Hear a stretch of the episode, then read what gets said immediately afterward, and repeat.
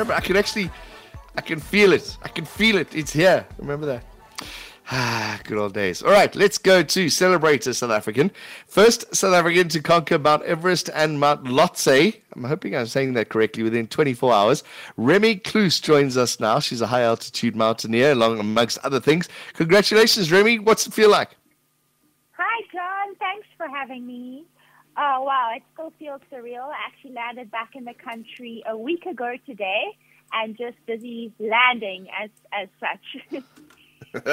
all right, talk us through. First of all, climbing Mount Everest. Let's start there. What was that like?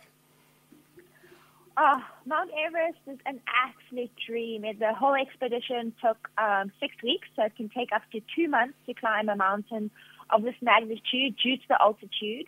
One needs to um, climb the mountain in rotations, and one needs to tr- uh, trek into base camp for starters, which takes 10 days.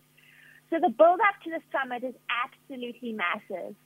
Um, and the journey in Nepal at base camp, climbing above base camp is all just in my in my world. It's an absolute dream. Mm. Yeah, it, it, it's not just uh, arriving and then going from camp to camp. There's a whole up and down process, isn't there? Yes, hundred percent, John. You know, you have to because of HAPE and HACE, high altitude pulmonary edema and high altitude cerebral edema, which takes many lives on the mountains, you need to take it slow. So you need to climb up to from base camp, climb to camp one, sleep a few nights there, climb to camp two, uh, sleep a few nights there, come back down the mountain, and then that's one rotation. Uh, rest for a few days, do the whole thing again, and maybe tag camp three the next time. Then come back down the mountain. Um, you got to wait for a good weather window as well. So there's so many logistics and uh, controllables and uncontrollables um, in the mix. What was the season like, Remy? It seemed positive. There were a couple of record sets, including yours, this this time around. I love it that you've been following the season, John. That makes me so happy. yes, it was complete opposite to last season. Last season there were countless cyclones. There were barely any weather, weather windows. It was a disaster. COVID was around. This year, nothing. The complete opposite. It was almost like the weather gods in the universe were like, "We're going to give you an incredible year." The the the jet streams never quite hit, and these jet streams usually dictate the weather windows. So there were summit days of a period of 10, 12 days, which is unheard of. Warm weather, warm inverted commas, obviously in terms mm, of mountaineering mm. terms. Uh, super blood full moon eclipse on my summit day. This is a mm. once in a lifetime. Once in I, I don't know if any other mountaineer can ever say they were on the summit of Mount Everest and, and witnessing this this blood moon eclipse. It was something I'll never forget for the rest of my life the your Instagram pictures are I want to say out of the world, out of this world. They really yeah. are out of this world. Just just seeing you and the, the, this one of you, I think this is on top of Everest. Your hand is up in the air. and you, you can see forever. It's just like the most perfect day you could have asked for. Oh yeah, no, it was absolutely incredible. I had no no no crowding and those kind of issues where you sometimes hear of. Mm. Um, I felt strong up there. I felt good. I mean, uh, I'm very grateful to my body. Uh, I mean, I put in the work, but I'm grateful for for that as well. Those aspects, you know, it's great weather, hundred percent, but also to feel so good for mm. most part of the expedition was also an absolute gift. And like you so rightly say, the views on the top of the world. This you've got this rolling, rolling views of endless mountains, Himalayan mountains, and it's just so surreal to be literally quite looking down on every single mountain in the world. is it still dangerous to climb Everest? You you see those crevices and the ladders and the steps and things you have to take. Is it still risking your life even on a perfect day like that?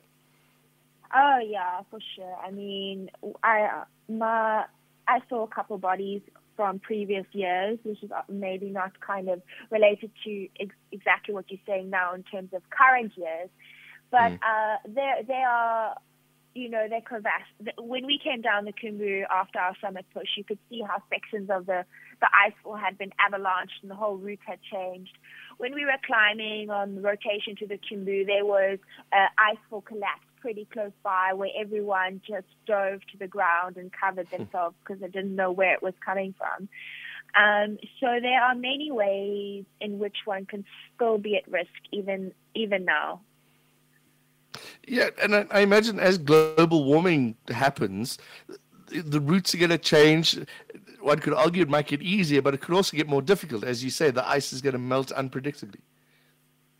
Oh yeah, we we actually saw that quite significantly coming down the mountain. Unfortunately, the snow on the lower section of the mountain had already turned to the sugary powder, so it was like you mm-hmm. were skiing down, uh, which made things very uh, risky. and then again, the Khumbu had changed in so many ways. Some of the anchors were coming loose, so the fixed ropes weren't secure some of the ropes we needed to rappel down from had started to fray, so we needed to find an alternative route down. So that you need to constantly be hyper aware, even though there are fixed lines. You need to always just be on top of your game. All right, now tell me about this other mountain that I've never heard of in my life. What is Mount Lhotse? Yes, Mount Lhotse is a dream. So there are in the world there are 14 mountains that are higher than 8,000 meters, and they are known as the 8,000ers. And Lhotse is one of those peaks.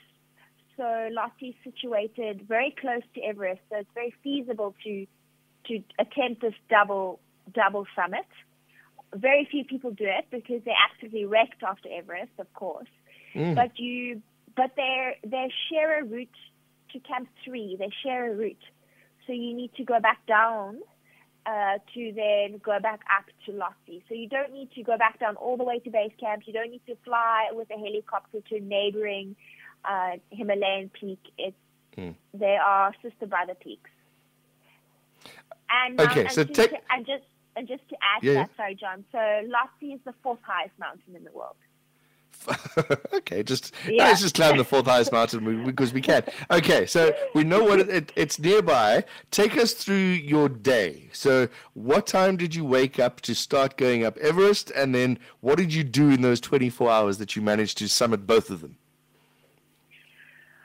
Yeah, that's an awesome question. A little bit of details around that. So, we arrived. I arrived at Camp Four, uh, which is the highest camp on Everest uh, the one you leave from for the summit push at around 12 p.m. on uh, the uh, 14th of May. Midday. Midday. Uh, midday. And then okay. at 9 p.m., then you rest, you eat, you kind of do as little as possible. And then at 9 p.m. that same day, I left for my summit push. And uh, I arrived on the summit at around just 6 a.m. Half past five, according had, to you.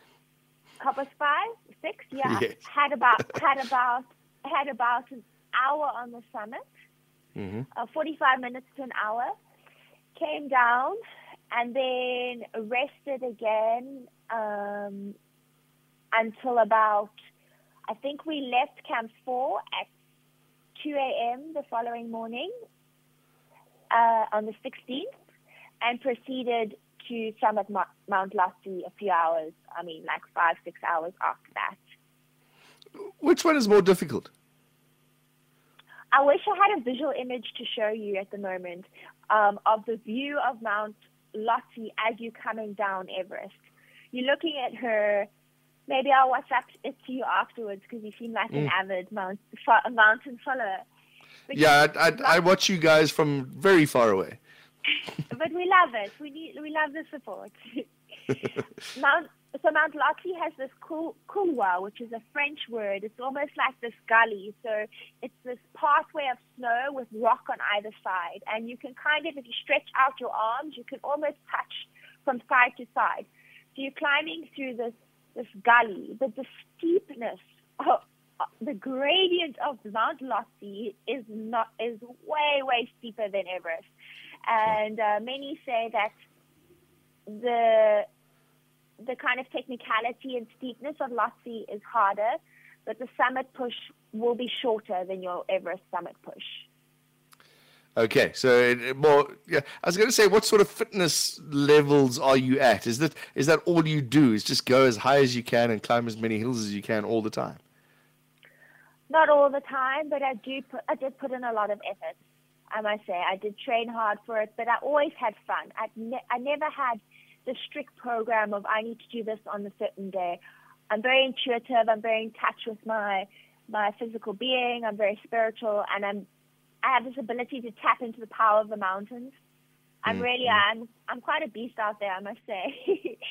um, and but I bring a lot of respect as well. Like I, I'm very like grateful to be on the mountains, and I respect them. I I think that they're powerful, powerful entities, and we have a lot to learn from them. And I come with that energy, and the, in in you know I feel like they give me energy back. So I was one of the strongest on the team. Uh, I can say that confidently and with much pride because uh, I put in the effort hmm. and mm. I had fun. I had fun out there. You know that's important. Tell me about the Just Climb initiative. Uh, you know, Just Climb is something so so dear to my heart. It's uh, uh, an initiative I launched a few years back when I started climbing. When I used to live in uh, Johannesburg, I, I volunteered for a charity called Dlala Nje, which means just play in Zulu. And they're based in Hillbrow in Johannesburg. And it's, over the years, I've raised uh, hundreds of thousands of rands to hmm. build mm. this children's community center there and a teen center where we welcome the kids off the streets of Hillbrow and uh, other volunteers help with uh, math, science, and all these all these extramural activities, and it's almost like a safe haven for them. And so the Just Climb is just a play on the words, and it's just to remember that everyone has their mountains, and we need to just remember to put one step in front of the next, and you know, just to to try and inspire and empower our youth as well to chase their dreams, whatever it is. Uh, so that's just an initiative that's been very close to my heart. That's an ongoing initiative. Okay, so you've climbed this. You became the first South African to conquer Mount Everest. Are you the first woman to climb Mount Lhotse? Is that correct? First woman to climb Mount Lhotse, and just prior, I think you kind of interrupted yourself. So the first South African to summit Mount Everest and Mount. Oh, sorry, and back, Mount Lhotse. Sorry, back, yeah, yeah, back, yeah, back within, to back. Within 24 hours, yes. Within 24 hours, and then the first. And the fir- South- no, you go ahead. You tell me the record. and the first South African woman to summit Mount Lhotse. Okay, what's next? Is there anything more on the bucket list for Remy Kloos? So if I won the lottery tomorrow, John, I would be on K2 in one month's time. that's that's the killer. no, so Annapurna is the most dangerous mountain. It claims most lives. Mm. Uh, K2 is is totally in, in reach for me. I believe. I don't know. I think my mom may kill me before I attempt uh, K2 so that might end my life before. But uh, yeah, so it all depends on what opportunities present themselves to me, what doors open, what aligns, what feels right. Mm. Uh, so I have nothing I can really say right now, but mountains over the years have become, you know, my biggest classroom for learning. They've become a platform for me to empower women and empower people to just chase their biggest and wildest dreams. At any point in your life, you can change and pivot your life into a direction that you never thought would ever be possible. This has been a five year journey of mine, uh, which is not that long. And so mountains will always be a part of my life going forward. So I do intend on finish the, finishing the seven summits.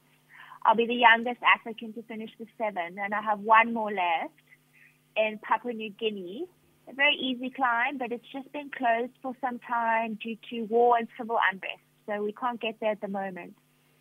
But it's mountains is not just about ticking. It's not just about ticking this list off for me. You know, the, the summit is the cherry on top. The summit's for the ego. you know, it's the journey. It's the journey that's for the for the soul. You know, so the journey will continue, and hopefully every year I'll do a significant peak uh, and use that peak to raise awareness for something, uh, maybe get people involved. Uh, we'll see. We'll see how it all comes together. Remy, it's been a pleasure speaking to you. Thank you very much for joining us, and good luck on every mountain that you climb. Oh, thanks so much, John, for having me, and we'll connect soon. I have. I'm following you on Instagram, so make it make better pictures than you have. Those are embarrassing. Just the top of Everest. so if anyone wants to follow me on Instagram, it's just my it's just my first name Remy and my surname Chris. That's R E M Y K L O O S. Reach out to me if you have any questions. I'd love to get involved.